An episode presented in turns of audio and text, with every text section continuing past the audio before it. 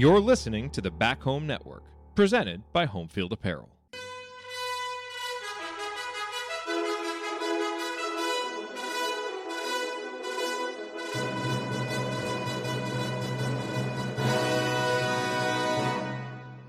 And welcome, Hoosier fans, to another victorious episode of Doing the Work, the first show on the Back Home Network covering I U women's basketball.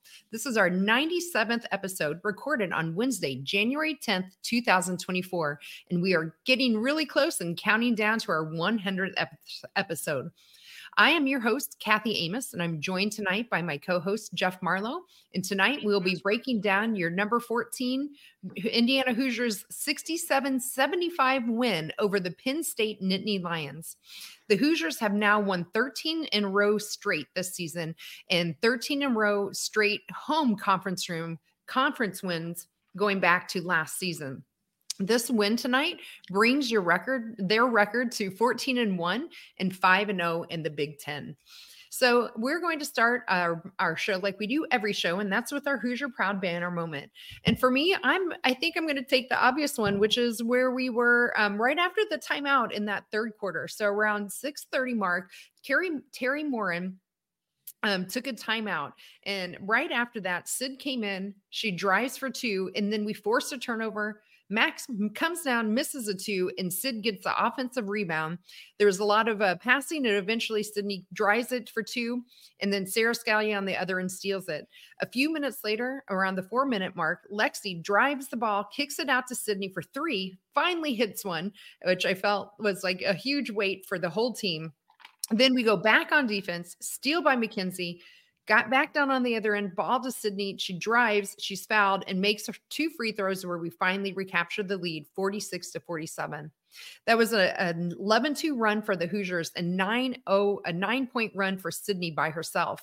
In that quarter, we would end up finishing nineteen to six to end that quarter, where we eventually um, took the lead and then maintained it the rest of the game. And I thought that was an important stretch for us, because the, the first, you know, fifteen, excuse me, twenty-five minutes of that game, we were really, really struggling. Um, you know, it looked like we were um, not really focused on defense. We we weren't focused on offense. There was a lot of turnovers. We were missing rebounds. Um, we weren't quite getting the steals, and it just looked like Penn State came out with a little bit more pep in their step. And, you know, not surprising, this was sandwiched in between a big road win that we just had over Nebraska and going into a huge road win coming, or excuse me, maybe I'm uh, a little ahead of myself, a huge, huge road game coming up against Iowa this Saturday. And, you know, I, I think it's not surprising that the team came out just a little bit flat-footed and unfocused. But as we have seen from this team time and time again for the last few years, the seniority, the, the experience has really played out. And that whole stretch from that timeout, that whole six-and-a-half-minute stretch to end that third quarter, I think was a perfect example of how this team plays together and is coached very well. And so for me, that entire six-and-a-half-minute was our banner moment. And as usual, our banner moment is brought to you by Homefield Apparel, the, the presenting sponsor of Back Home Network, which includes Assembly Call and Crimson Cast. And we'll be talking a little bit more to you about Homefield Apparel when we talk about what's coming up with our one hundredth episode, but we'll get to that later in the program. But Homefield is releasing new schools or updating their products for schools in their existing line, so you're bound to find something for you or anyone in your life that loves great collegiate gear. Not only do you get great quality apparel, but you are supporting an Indiana-based business that has its roots in the Kelley School of Business. So go to homefield apparel dot com and use our promo code HOME twenty-three for fifteen percent off your entire first order. Again, that's home code, promo code HOME twenty-three for fifteen percent off. And the website is homefield apparel dot com. We're one for the team.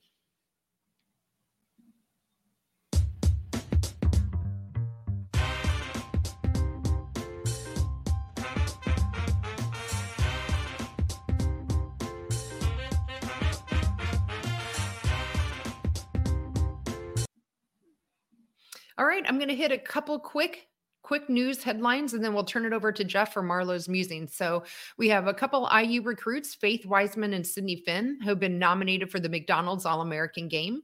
All around the country, Aubrey Griffin from UConn will now miss the rest of the season for uh, with an A C L score tear. This is now the fourth Husky to be out for the season.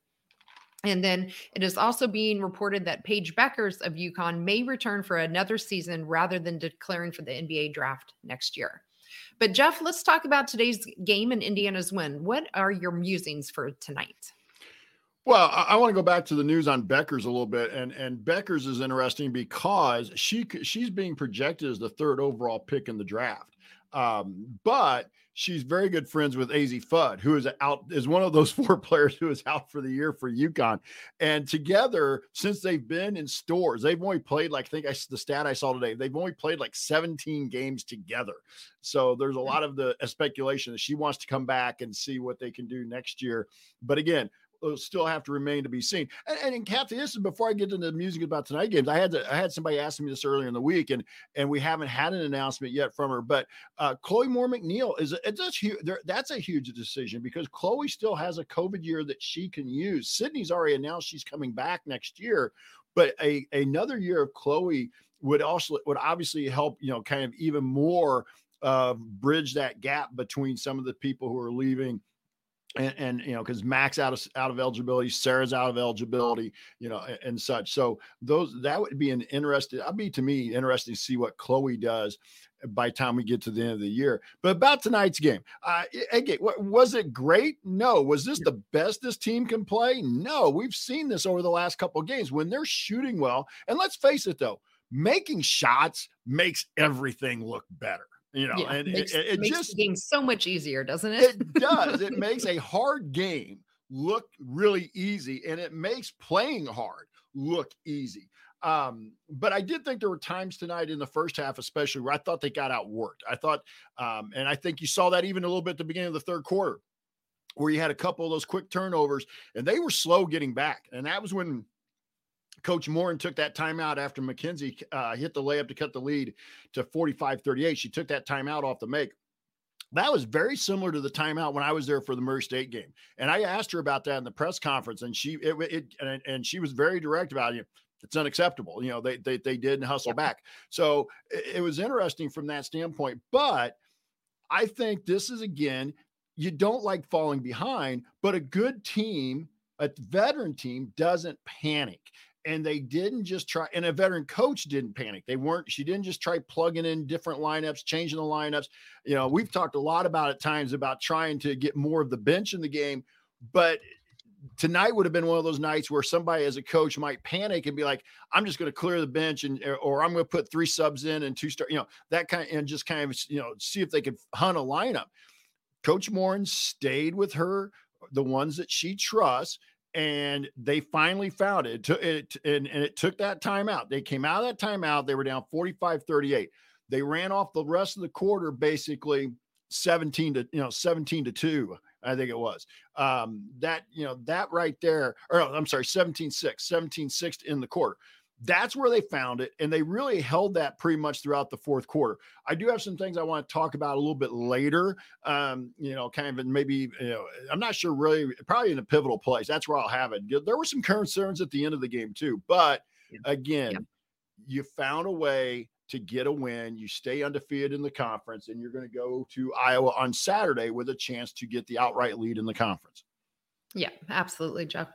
So well, why don't we just go ahead and jump into pivotal plays? Um, where where do you want to start? Maybe before the, the ball was even jumped?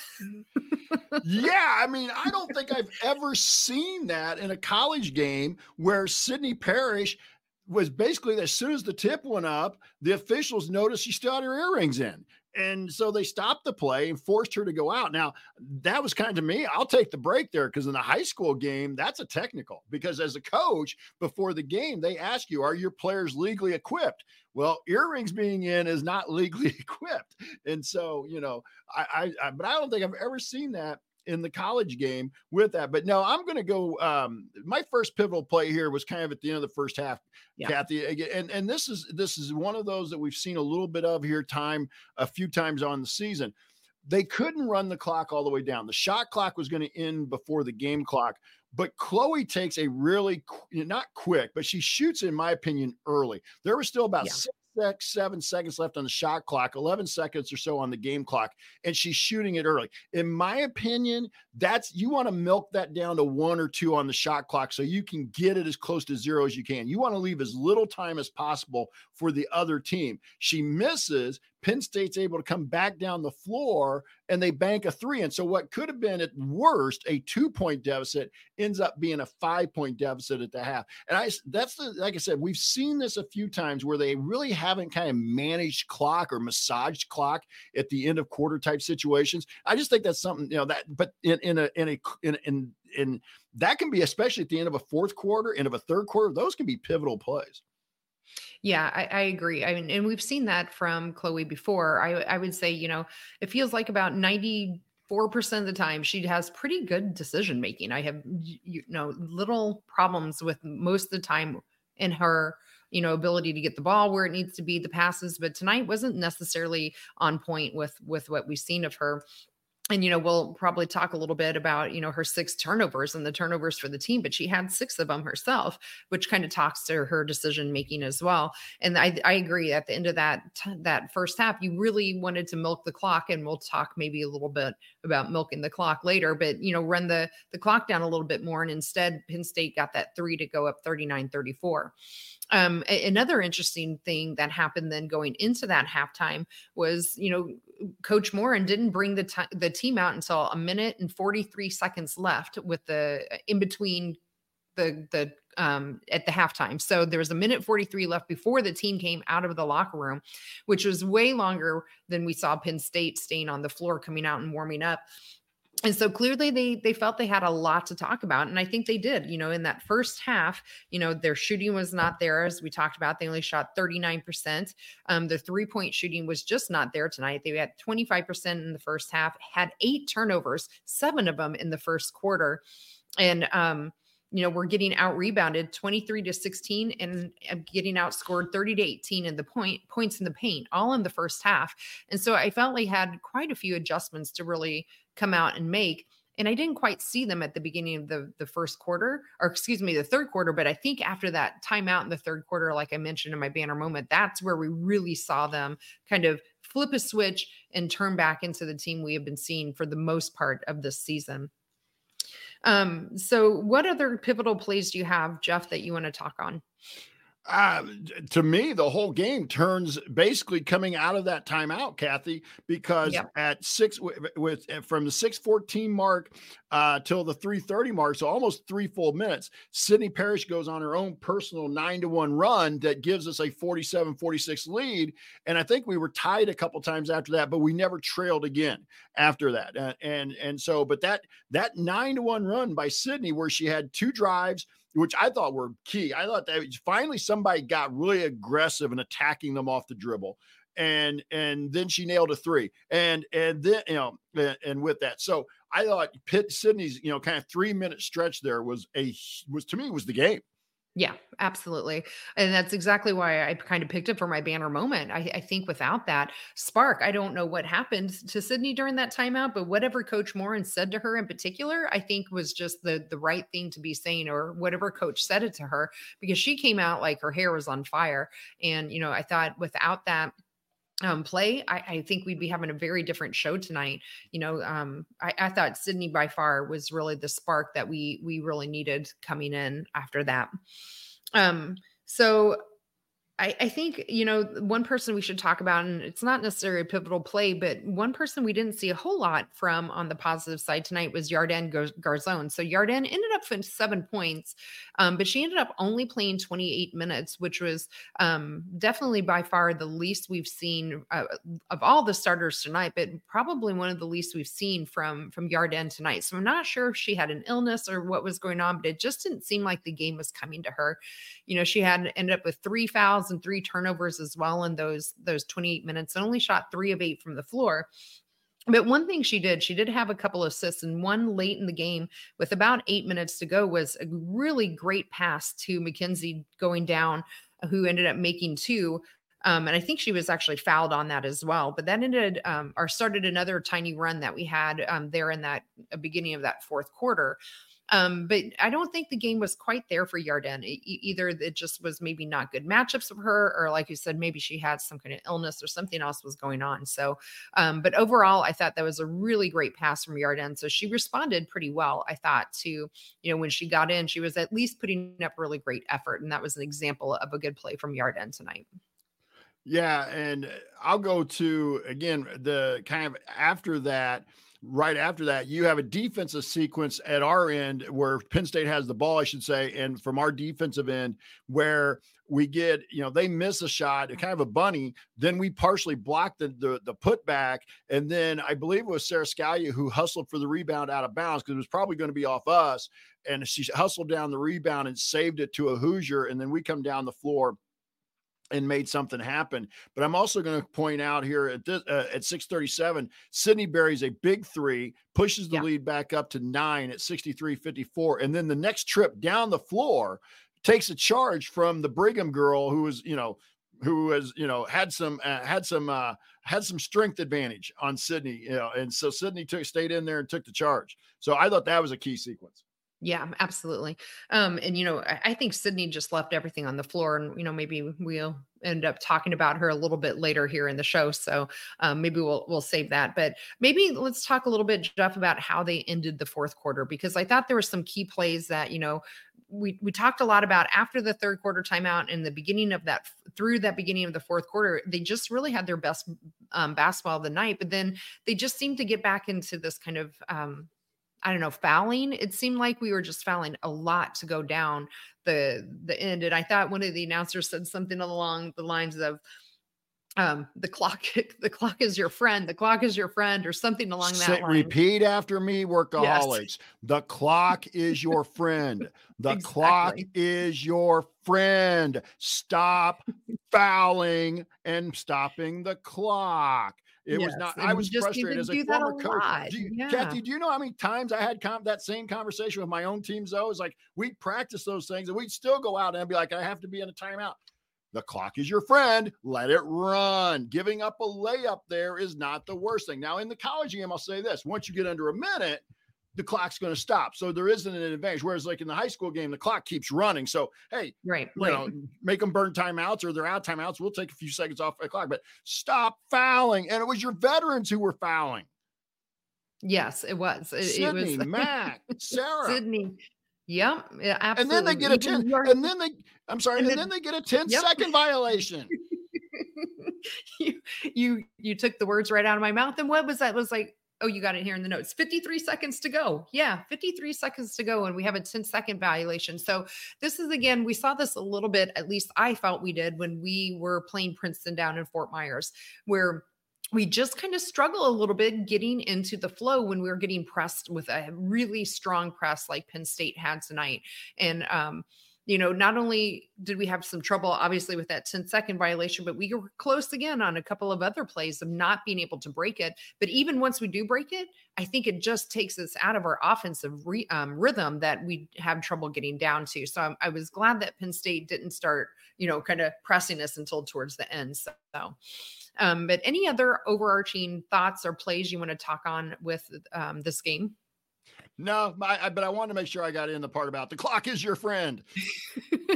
Yes, absolutely. So that will become one of our mantras, I think, hopefully, um, for I hope other, not. other, yeah, true. I, let me, let me uh, rephrase that. That'll become one of our mantras that we never have to say again.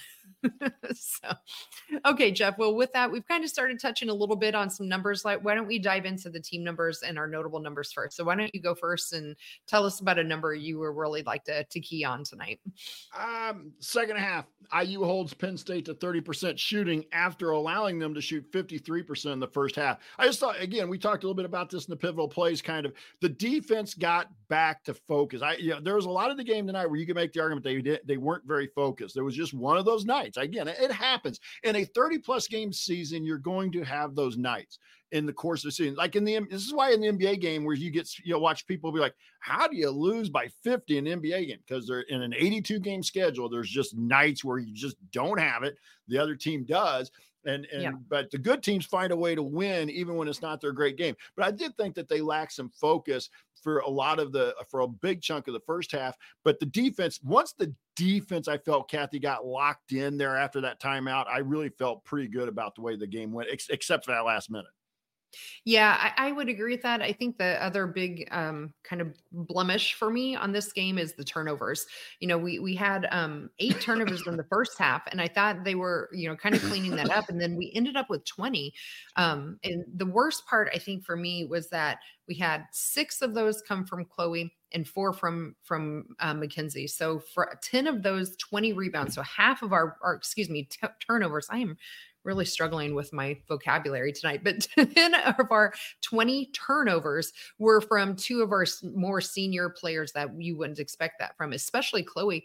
I can't remember, you know, the last time we've ever talked about Chloe having more turnovers than assists, but she certainly had that tonight with six turnovers and only four assists. So those were, uh, that was definitely a number that was, um, you know, they were definitely sloppy with the ball um, tonight, I thought. Yeah, and that's the only way you can say it. There was a lot of bad, unforced turnovers. The ten-second count's an example of that that we mentioned already. Yeah. That's an unforced turnover. That's not being aware. And in the college game, the shot clock's there for you to see. So, I mean, that's just not good court awareness. Here, Kathy, another one I'll go to. I think if you told me beforehand that we'd still win by eight, if we got outscored forty-six thirty-eight in the paint, I thought there was no way we're winning. Right. But we did. We we were minus eight on points in the paint and still found a way to win. Yeah. And, and, you know, I think a lot of those came from Brigham, and I think it would have been even worse if she wouldn't have gotten into foul trouble um, personally. So, but I think Valade actually herself, she ended up with thirteen points, and she did a really nice job getting to the, to the basket as well, which I think accounted for them. Um, One number I do want to talk about, though, is, again, back to our, our field goal percentage. So it was just not a good free uh, field goal percentage night for us. So we shot fifty, excuse me, thirty-nine in the first half, um, but ended up shooting forty-six in the second. And I think um, part of that was because we stopped taking, or at least I don't have numbers per se to back this up, but it felt like we didn't take as many three pointers and started driving the ball more. And they were a little more high efficiency shots that we were taking in that second half.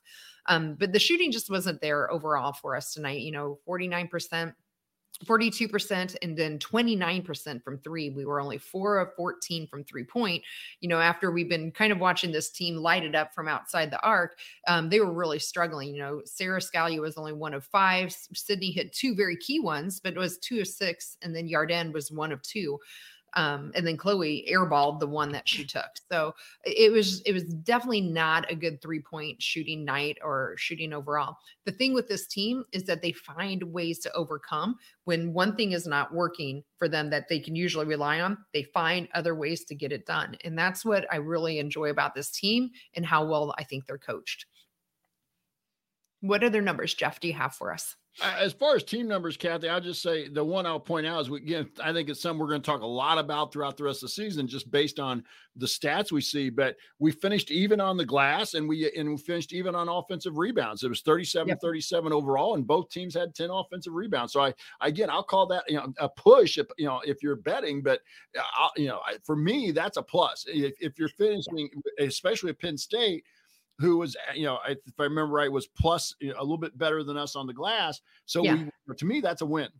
Yeah. twenty-three sixteen in the first half, they out rebounded us. So mm. ending up even thirty-seven thirty-seven in the rebounds t- tells me, it, well, clearly we out rebounded them in the second half when it counted.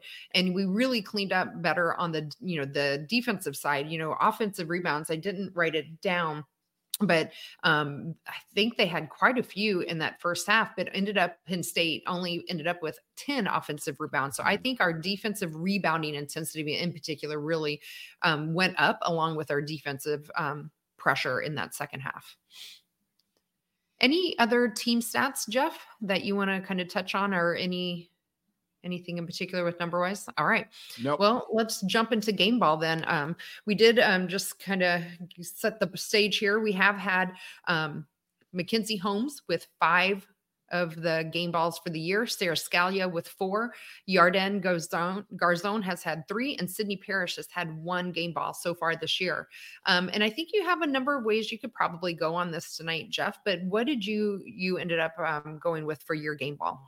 So I don't think I'll disagree with you, Kathy. I think I'm not sure there's several ways to go here. I think there's only two ways you really could go here. Two, and yeah. I, I, I, yeah, I, I'm going to go with Sydney Parrish because to me, without Sydney's nine one run of her own, I don't think this. I, I'm not saying we don't come back to win it, but I think it ends up being a much fi- a much fiercer fight to the end in terms of, you know, maybe we scratch out a two or three point win, but Sydney got us the momentum kick started early, you know, in that third quarter. And you look at Sydney's stat line, five for nine shooting overall. She was only two of six from the from beyond the arc, but that means she was three for three inside the arc, eight of ten at the free throw line. Uh, so twenty points, ten, six rebounds, uh, two assists, a block, and three steals. And so, and yeah. only had one turnover. So that's, I, I went with her over McKenzie based mostly on the turnovers because Max again had another night where she really struggled in, ter- in the turnover column. Yeah. Um, Jeff, I, yeah, I, I meant, again, I'm struggling with my vocabulary tonight. I meant you could go a couple of ways, not several ways. But yeah, so you had uh, McKenzie on the other side of that with twenty-one points on ten of sixteen shooting. But yeah, the, the big thing that stood out to me there as well is her four turnovers. Uh, and so for me, I put down Sydney for my game ball as well. So that is Sydney's second game ball, I believe, in a row for tonight. So she had it after the the um, Nebraska game. And, you know, before we move on to the Graceburger hardest worker, I think Sydney has really played very well here of late. Um, you know, it, kind of starting back with a stretch when we had her right against that Maine game, where we had three games in a row where we gave um, Sydney our, our hardest worker, and then she got it against Michigan, and then here Nebraska and Penn State, the last two games, she's gotten our, our game ball. And to me, I think that is going back to when we were previewing the season, I had said, you know, I really feel that how Sydney goes is how this team is going to go. And I, I, I'm feeling that now that she has ratcheted up her play here in the last, you know, half or second half of the first half, the yeah. last ten games or so, she's really ratcheted up her play, and it's showing in um, the team effort in total on the floor and the team results. Well, it's really shown up in the in the last three games because realistically, she could have been the game ball for the last three games. I mean, Absolutely. That game against Michigan where she came out on fire and got you know, like what had seventeen yeah. or eighteen points in the first quarter That's alone. Something like yeah. got fourteen points in the first quarter. You know, um, with that. So, but yeah, I mean. I, I agree with you. And I think the only other negative tonight, the negative about, about um, Sydney tonight was she ended up with four fouls. And again, yeah. when Sydney's playing well, we can't afford for her to be on the bench because of foul trouble, a breather, a rest. That's fine. But I think you got to be able to keep it, you know, you got to be able to keep her on the floor as much as possible. The other thing too here, Kath, before we move on to the hardest worker, mentioned Chloe Moore McNeil went down a little bit tonight and kind yeah. of, we think maybe twisted an ankle, whatever, got taped up, came back in. Be interesting to see how that feels tomorrow. Because generally with an ankle injury, a lot of times, especially if it's not, mm-hmm. if it's not, if it's not one of those where you can barely walk as soon as it happens, if you can still put some pressure on, handle the pain, they tape it up, you know, it's not too bad that night, you know, adrenaline's flowing. It's the next morning when you kind of wake up and it's starting to swell on you or has swollen up on you. So I'll be interested to see how they treat her because that's the things with modern training and, you know, physical therapy that they can do down there. Um, what they do tonight, would they put her in like almost like an ice boot for part of the night? You know, you know, one of the, you know, those mm-hmm. sleeve type things on her ankle to try and keep the swelling down. Um, but we obviously need her on Saturday at her at close to, if not a hundred percent. Yeah. Absolutely. Okay. Well, cool. Well, congratulations to Sydney. Just really love to see her play. So let's go ahead and move on to the Graceburger hardest worker. Um, again, the ticker is up there if you're watching on YouTube, either live or after the fact, but you can see the number for we've had so far. So as mentioned, Sydney is leading the way with four. Mackenzie Holmes has three. Chloe Moore McNeil, Lexi Bargesser both have two. Lene Beaumont and Lily Meister each have one. So, Jeff, I'm going to go ahead and start. Let you start again. So, who did you vote for for your Graceburger hardest worker? Again, I, I think you could have brought in a Chloe here, as we talked about. Mm-hmm. Uh, she did Coming not have a great, ankle. Yeah, and yeah. came back with the ankle. Did not have a great shooting night, um, but she didn't have a rebound at all. She, she, as you mentioned, she was negative on assist to turnover ratio for maybe the only time I can ever remember, six turnovers to four assists. So in this case, I'm going to go with McKenzie here. I, McKenzie to me becomes yeah. the logical choice for the hustle, because if Sydney isn't the game ball, which she is, but then it's McKenzie. And, and I know they aren't necessarily right. one in the same award. It's not like a, a one A, one B award, but I thought McKenzie made some really big plays, both at the defensive end and the offensive end in that fourth quarter. Sydney kind of got us jump started and rolling at the, you know, from the middle of the third quarter to the end of the third quarter. Mac kind of carried us throughout the rest of the fourth quarter. Yeah, I, I, I absolutely agree with you. At first, I was going to say Chloe for her efforts to come back after that ankle. She really looked like she was in pain. They took her back, retaped her or taped her back up, and um, really liked it. But boy, it's really hard to have somebody with six turnovers. Um, uh, and and some of the, the decisions that you had mentioned get the hardest worker. And so for me, McKenzie is getting our Grace Berger Hardest Worker Award as well. So that takes the um, McKenzie up to four. And while we're talking to McKenzie, we'll go ahead and talk about our M A C watch numbers. So we've been watching pretty closely McKenzie moving up this year on the different um, leaderboards for career all times. So first we'll talk, start with points. So she is in second place right now behind Tyra Buss, um, Tyra Buss Davidson now, but um, she has a total of two thousand one hundred ninety-three points. And so that puts her one hundred seventy-one points behind um, Tyra. So with the fourteen regular season games left, that means she has to average just over twelve points per game. Um, she's already in first place for, for field goals made, now by a whopping sixty-five field goals, in case you're wondering how far ahead she is of second. Um, but the other thing that's interesting for McKenzie tonight as well is that she has now moved up into to sixth place on the all-time rebounding award. So she started out the year in eighth. She's now up to sixth.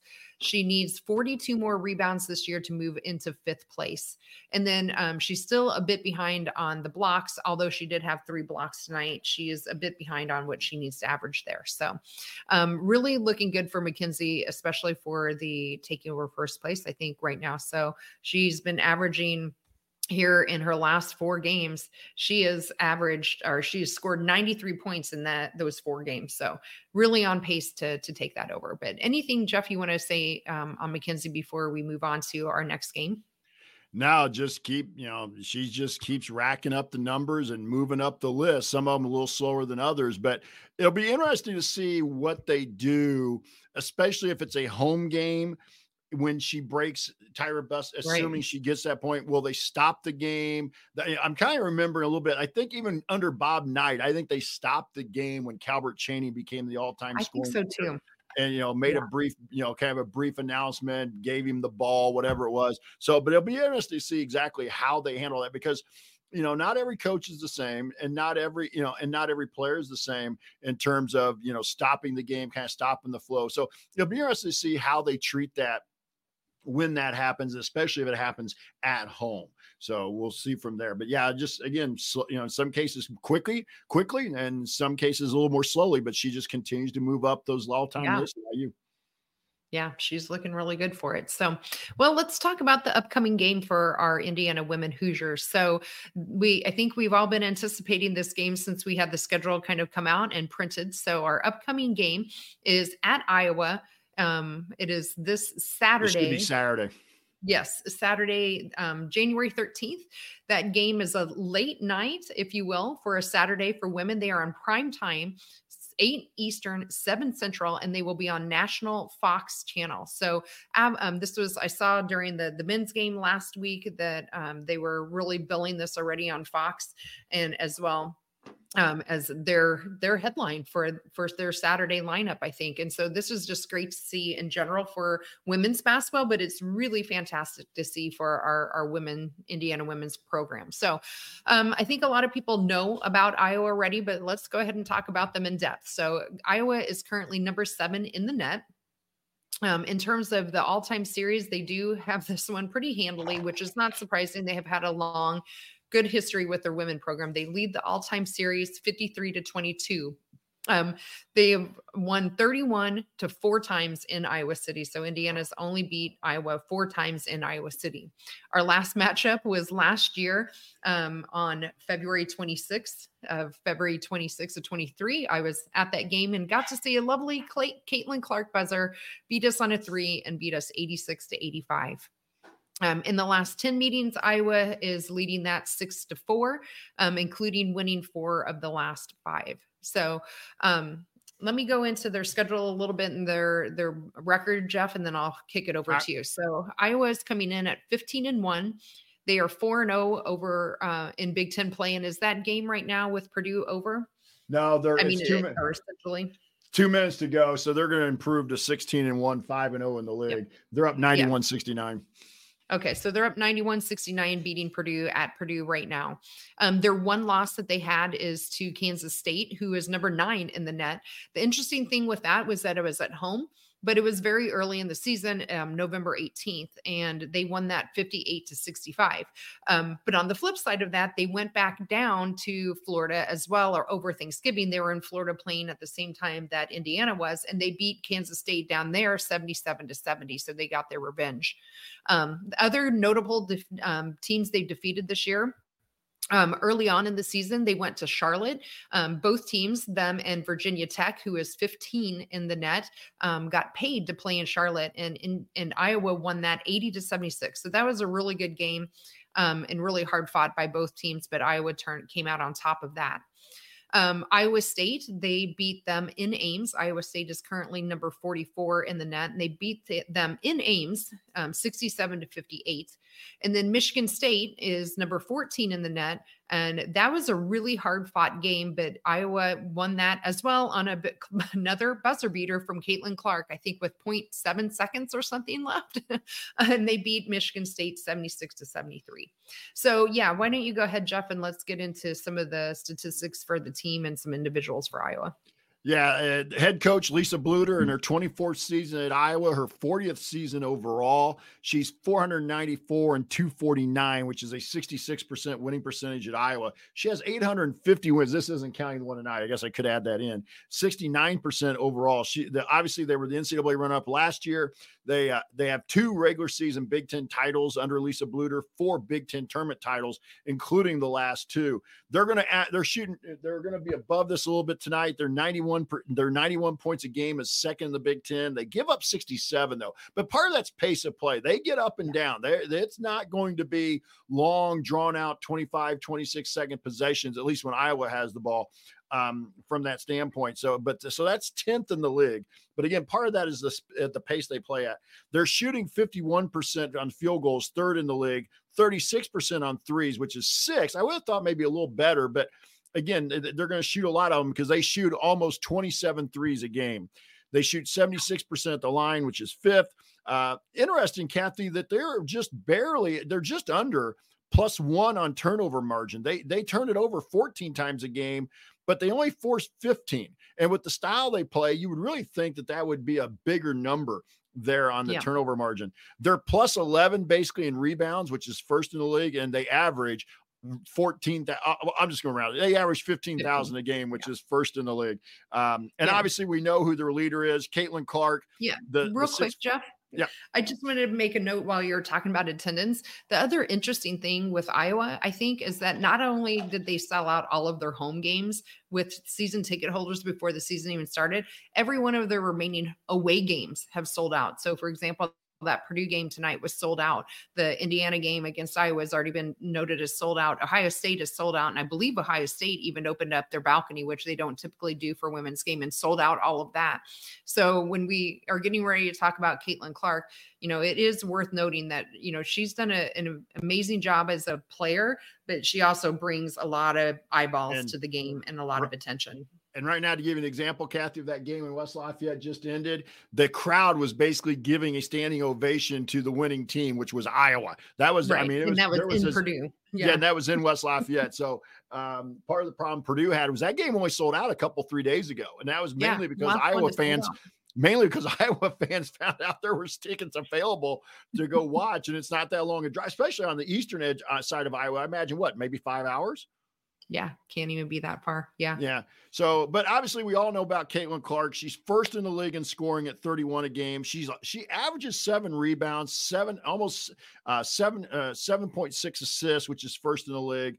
Um, one point six steals, forty-nine percent field goals, forty percent from the arc, eighty percent at the line. She's the all-time leading scorer at Iowa. She's on pace to become the all-time leading scorer basically in N C double A women's history, national player of the year last year. So, you know, we, we all know about Caitlin Clark, and what you got to try to do with Caitlin Clark is just at best limit what she does. Don't let her go out and get forty.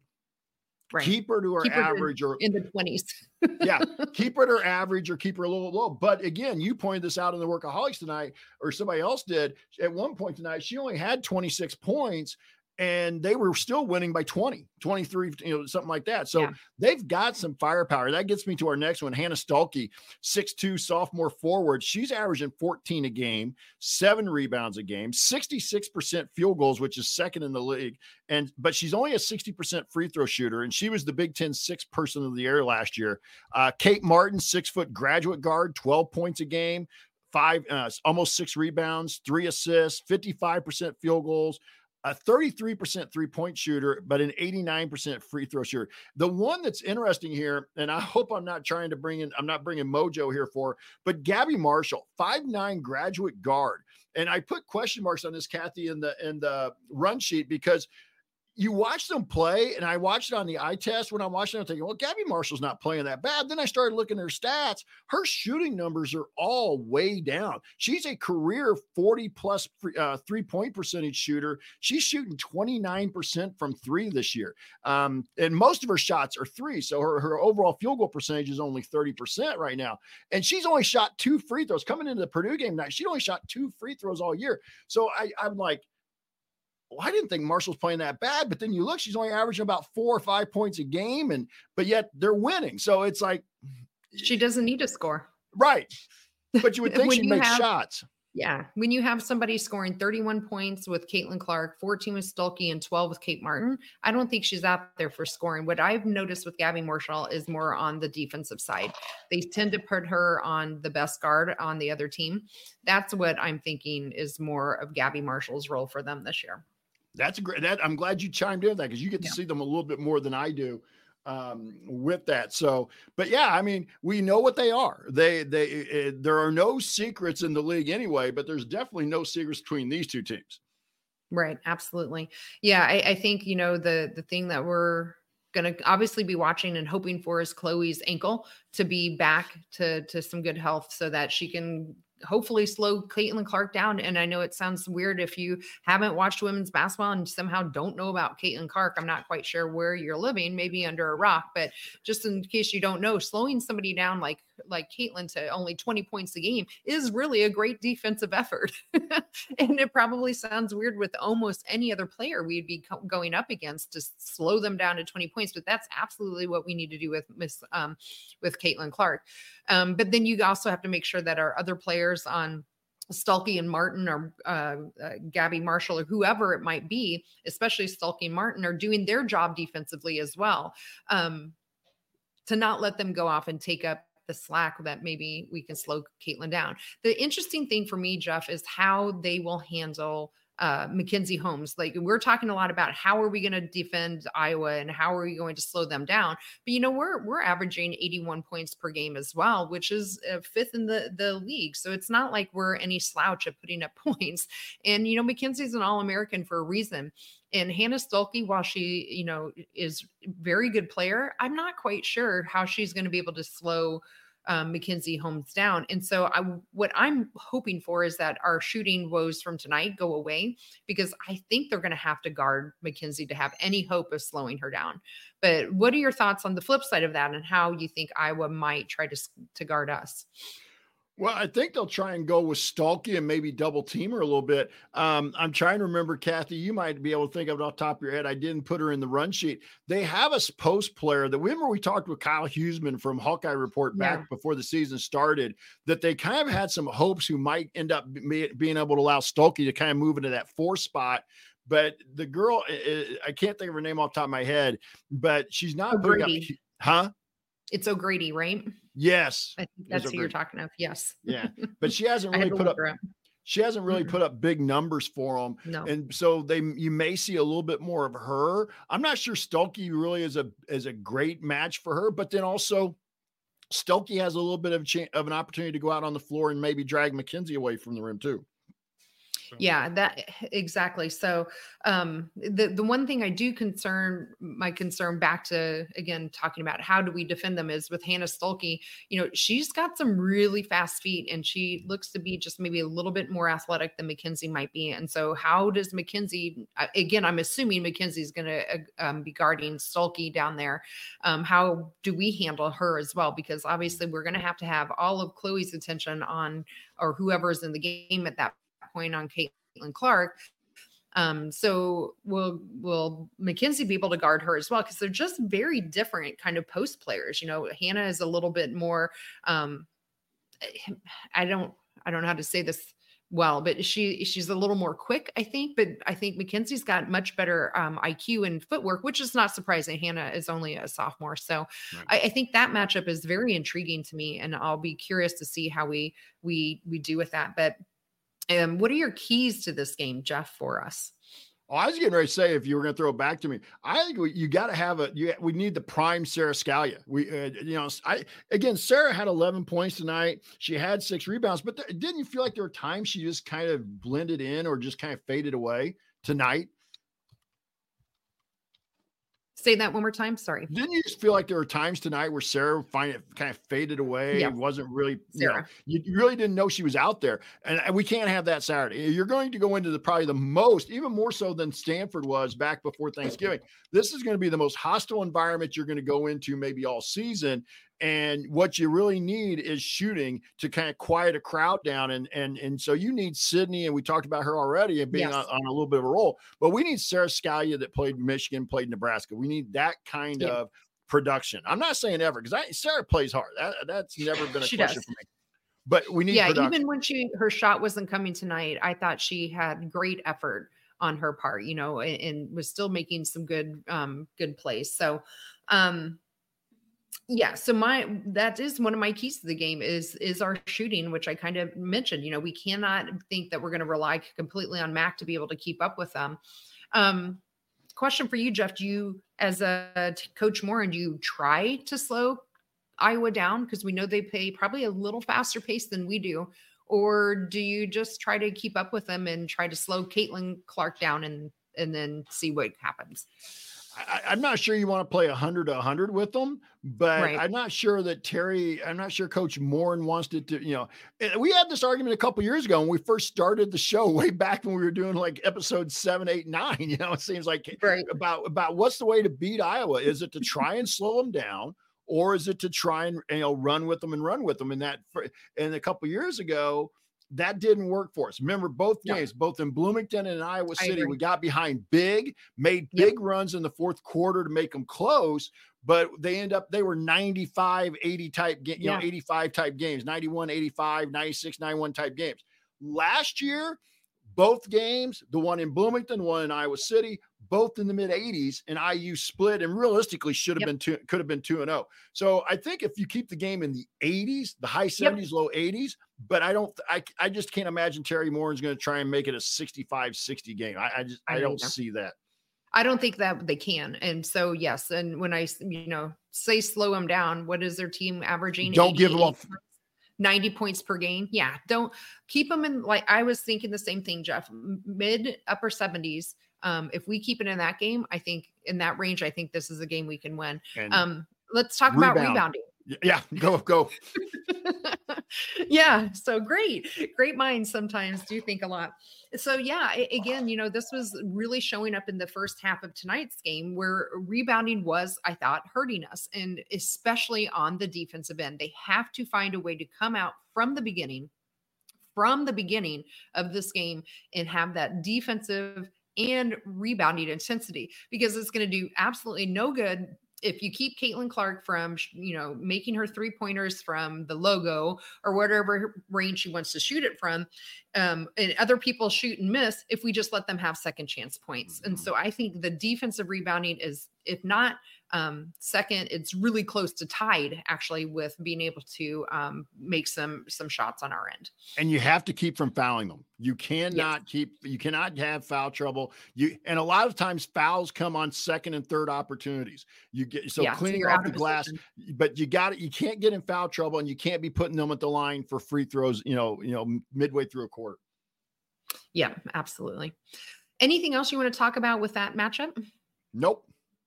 Okay.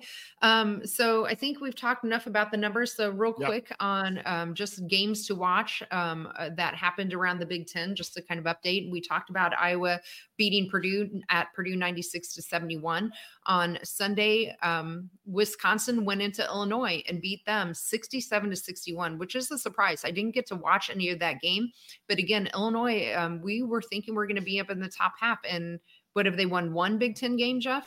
If they have, I thought it was zero, but I might zero. have missed okay. one yesterday. But no. right now, Kathy, is Illinois the most disappointing team in the league?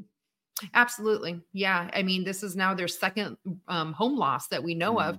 You know, they got blown out by Michigan and then having a Wisconsin team who's, you know, candidly not, not one of the top half of the, the league teams and probably more towards the middle bottom half um, come in and beat them on at home. I thought was really disappointing. And then the other other um, surprising to me was um, yesterday, Minnesota goes into Michigan and beats them eighty-two to sixty-six. And it's back to, um, well, maybe Minnesota's for real.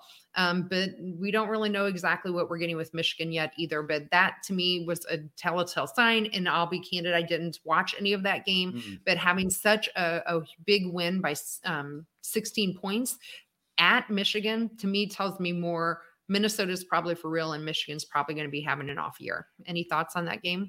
Yeah, I kind of agree with you. I'll say it a little bit differently, but I, I can't, you know, Minnesota's a little more contender than we thought. And I think Michigan is a little more pretender than we might have thought yeah. based on the first couple of games, you know, with the way they went into Illinois. And again, I think that's why I go back to you look at Illinois. They got blown out at home by Michigan back in the early part of December, and then they lose at home to, to Wisconsin, and who, like you said, is at best bottom third of the league, if not in the, you know, the bottom three. Um, and so, but, so I'm not sure what's going on at Illinois. I'll comment on that one too, a little bit, Kathy. I, mm-hmm. I was at that game with Indiana and they played about the way you think they can yeah. play. And you can chalk up a lot of their losses or close games, but that also tells me something's missing, whether it's in, you know, it's in primarily, I would assume it's in the locker room. There's, there's, there's a connection that's missing. They're not there. There, there's that was there last year when they were the hunter, they kind of liked that idea. Yeah. I think this year, I think they're getting a little bit more of the hunted. And mm-hmm. they're not responding very well, but yeah, I, there's just, there's something that's, because like I said, we thought they were a possible top four team in the league. Right. And, yeah. and here they are right now. They haven't won a game in the league. And so something's missing, something in, you know, I hate to say it that way, but it just seems like there's something going on over there that we don't know about, which for obvious reasons, but yeah, it just, yes, it, there's just something off kilter. Yes, I, I, they are. I double checked our fact checked us. They are oh and three. So they're second to last. Only Rutgers is behind them at oh and four. So they're, you know, for all intents and purposes last. And it's surprising with Illinois because they have a good chunk of their, their productivity back this year. I think they had one of the top five in the nation back in terms of um, offensive productivity. So, well, Jeff, why don't we uh, go ahead and wrap things up here a little bit? What are your final thoughts on tonight's win over Penn State? And um, here we are heading into a huge game on Saturday against Iowa. Huge game. You get a chance for, I'll talk about the Saturday game first. You, you get a chance to get a leg up in the league and you win a game on the road against the other top contender right now.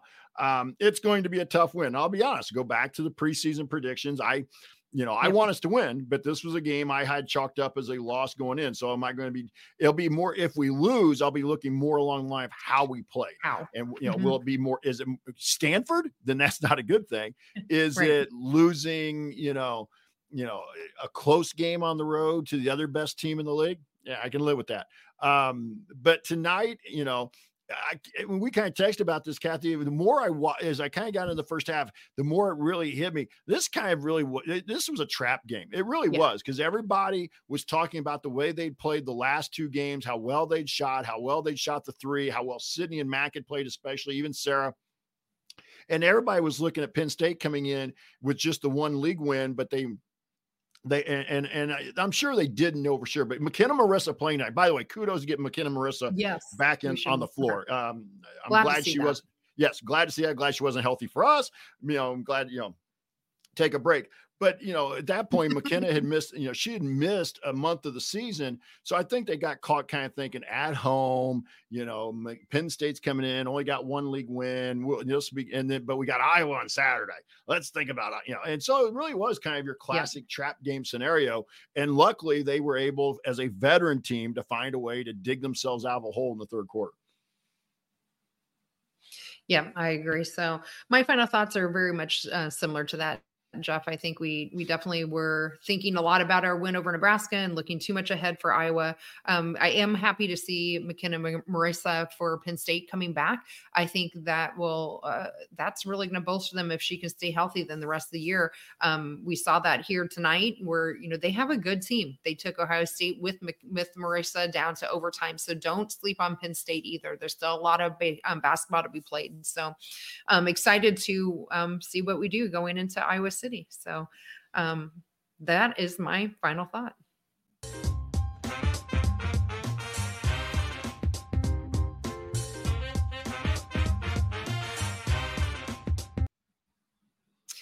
All right, so I'll wrap us up here quickly um, because we're closing in on an hour, which is pretty long for Jeff and I, especially by ourselves. But I do want to talk again. Um, our one hundredth episode is coming up on Um, January twenty-first. It is Sunday. It is after the Purdue game at Purdue. We are officially announcing now we are planning to do a, a celebration of that. And thanks to Homefield, um, Homefield Apparel is going to be letting us give away a choice of um, anything you want if you are chosen the winner. So how are you going to be the winner? So first of all, you have to come and watch our live show on YouTube, and then you need to go ahead and chat with us in the, the live Workaholics chat. However, it has to be something specific related to the game or to something we're talking about on the show. So you can't just come in, say hi, and leave, because then at the end of the show, you have to be present to win. And then we'll do a random drawing of anybody that chatted with us in the Workaholics. My husband, thanks, Sean. Um, he's in the other room right now. So thanks to Sean, he's going to be, he is a controller and accountant. So he is very good at this type of stuff. He will keep track of everyone and do a random drawing, and we'll announce the winner at the end of that episode. So keep that on your calendar. Again, that is January twenty-first. Hey, so Sean, like those guys that they come bring out at like the Oscars, you know, the, you know, here's the accountants who, you know, yes. He's going to audit the results for us. So um, thanks to, thanks to thanks, Sean, Sean for that. And, and I've already told him he, he's not eligible, so he can't win. Um, Jeff and I can't win either, obviously, either. But hopefully all of you mark your calendar, January twenty-first. Um, but before that, we do have two other episodes, and we will be coming um, live with you on Saturday, the Saturday the thirteenth, right after the Iowa game. It will be a little bit later, so hopefully you don't have too many Saturday plans out there. Um, the game again tips at eight Eastern, nine, seven Central. So we'll be on around ten Eastern, nine Central. Assembly Call will be on tomorrow night, their one thousandth episode. So congratulations to the guy over on Assembly Call. And if you want to see us do the live sh- show live, hopefully again on that January twenty-first date, be part of the live chat. Um, make sure you subscribe to our YouTube channel, youtube.com slash at Back Home Network. You can be part of our private community as well. Find out more at assembly call dot substack dot com. Special thanks to John Ringer of Riggs Design for designing our logos. Big thank you to Bob Thompson for the music you heard. But most of all, thank you all for being here live or listening after the fact. We appreciate you all and love talking with you. And we'll be back with you to talk hoops again on Saturday night. But until then, keep your elbow in, your eyes on the rim, and let's go Hoosiers.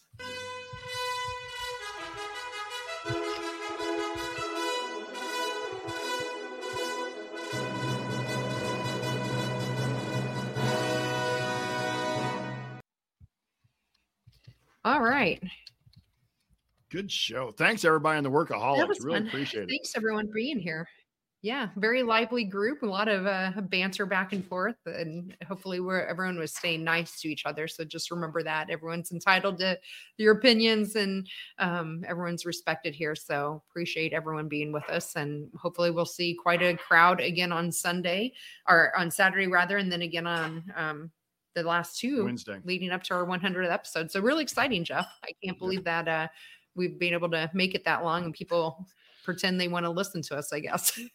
Yeah, we got people coming in to listen to us. So, so it's a lot of fun. We had sixty some people tonight after a game that was on B T N Plus. So we did. Hopefully after a Fox game, know, when hopefully a win, if we're lucky, you know, we, we get a good crowd in here after. But we're always appreciative of the crowd that's here. You know, we got certain yeah, people, national, Quang, national, Eagle Eye, Steve, D C General. You know, there's a lot of you guys, and we're not trying to just uh, omit anybody, but, you know, who've been here for a long time with us on The Workaholic. So, you know, we, we appreciate you guys being here night in and night out. So, yeah.